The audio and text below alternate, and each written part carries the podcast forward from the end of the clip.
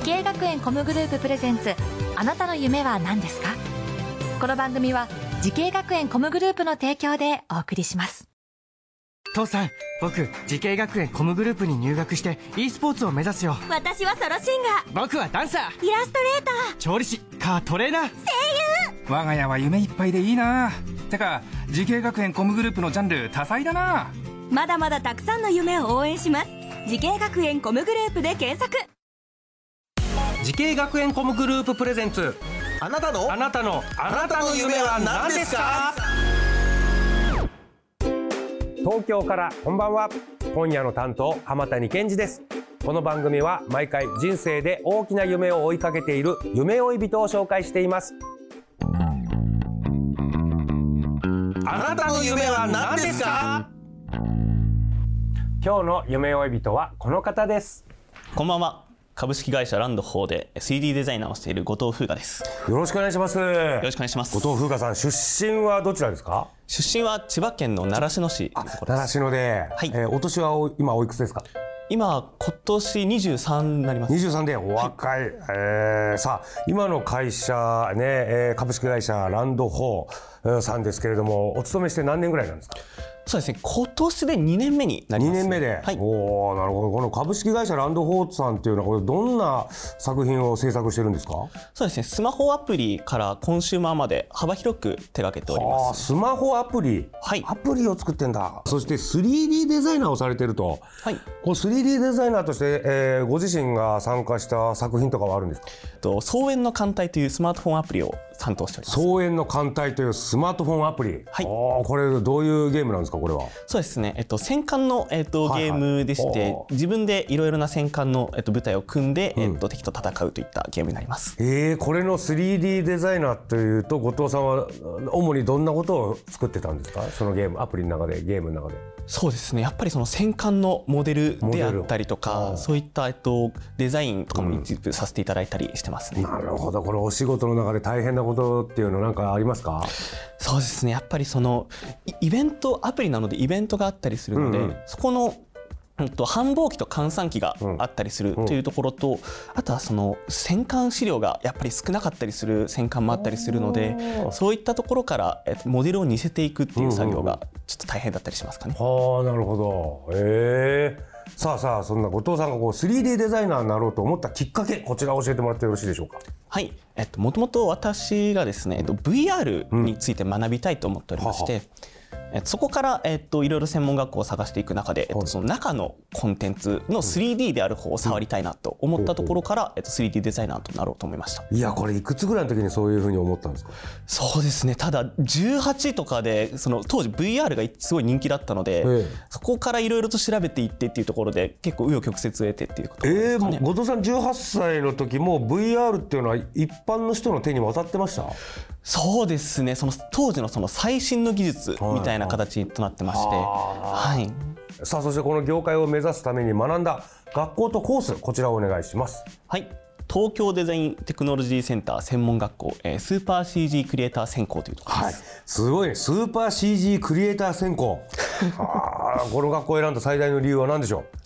もともと VR の専攻がある、はい、えー、と学校でいくつか絞らせていただいて、ほうほう。えー、とそこからいろいろと見させていただいたんですけれども、うん、その中で一番その学校の先生たちが親身に相談に乗ってくださったというところから選ばせていただきました、はい、この当時は VR の専攻を扱っている学校っていうのは結構あったんですか？それともなかったのかな？かなり少なかったですね。少なかったんだ。はい。その中でもいくつかあってこの学校を選んだのが、まあ、あの先生が親身に相談してくださると。はい、なるほど。これ入学してからどうでした？どんな授業ありました？そうですね。彫塑というその粘土をこねるようなあのなんですかね彫刻みたいな授業であったりとか。ええー、なんで？全然なんかアナログじゃないですか。そうです。意外とアナログのやつもあって。そういうのもこれやるんだ。はい。アナログから入るんだね。V いきなりもうパソコンの前でこうデザインとかじゃないんだね。まずは粘土でデザインしてみて。はい。へえ何を作ったの？その時は粘土で。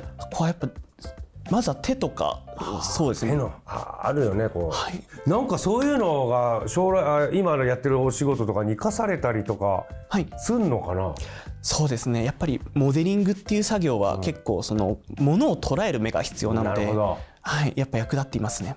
やっぱこの 3D で頭の中で出来上がりを想像してなきゃ作れないですもんね、それやっぱ実際手で作ってみてパソコン上で作るということなんでしょうか、はい。はい。さあゲーム業界 3D デザイナーなどを目指している後輩たちたくさんいると思うんですけどぜひ後藤さんの方からアドバイスをお願いしたいと思います。えっと私から、えっとはい。チームでの制作を行う経験をしておくと良いと思います、うんはい、やっぱりその商品としても、えっとゲームもやっぱりチーム制作の延長というところになるので自分の作業に、えっと責任感を持つ一方でそのチームとしてのそのどういうどこに向かっていくかっていったところも、えっと意識することができるので、えっとチーム制作を行っておくと、えっと実際の作業にも活かせるのではないかと思います、うん、やっぱゲームはもうひ絶対一人じゃ作れないですもんね。そうですシねナリオ書いたりなんかイベントつくか考えたりとかみんなでやってでそれをデザインして、はい。どういうキャラクターがいいですかとか一人で後藤さんだって一人でこういうのがいいってやるわけじゃないですもんね。そうですね。企画の方がいてプログラムの方がいてってなるので。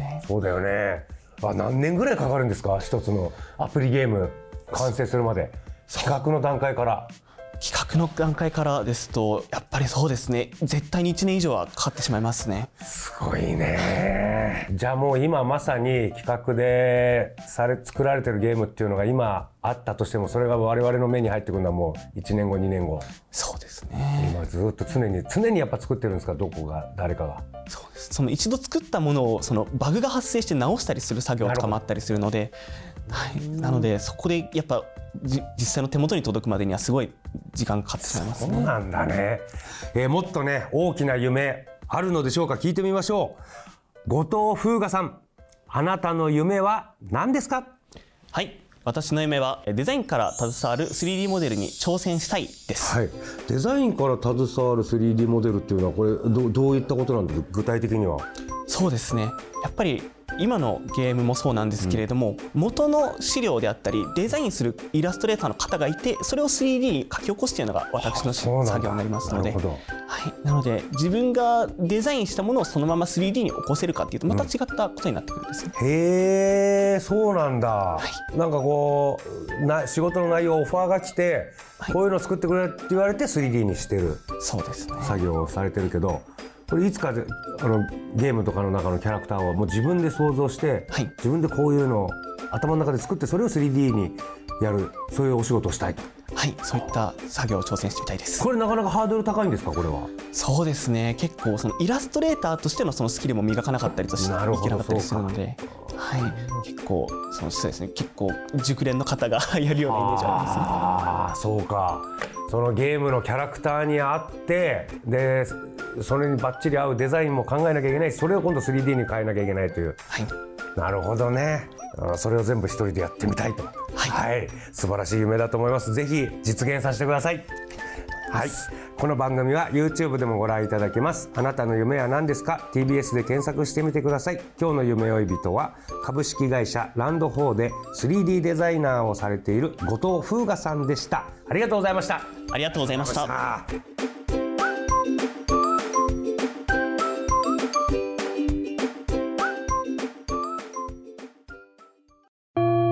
自分の好きなことを仕事にしたいでも資格は持っていないし高校では勉強づけ私の夢を叶えられる専門学校があればいいな。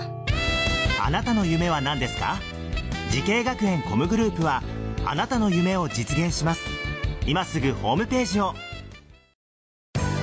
滋慶学園 COM グループプレゼンツあなたの夢は何ですか？この番組は滋慶学園 COM グループの提供でお送りしました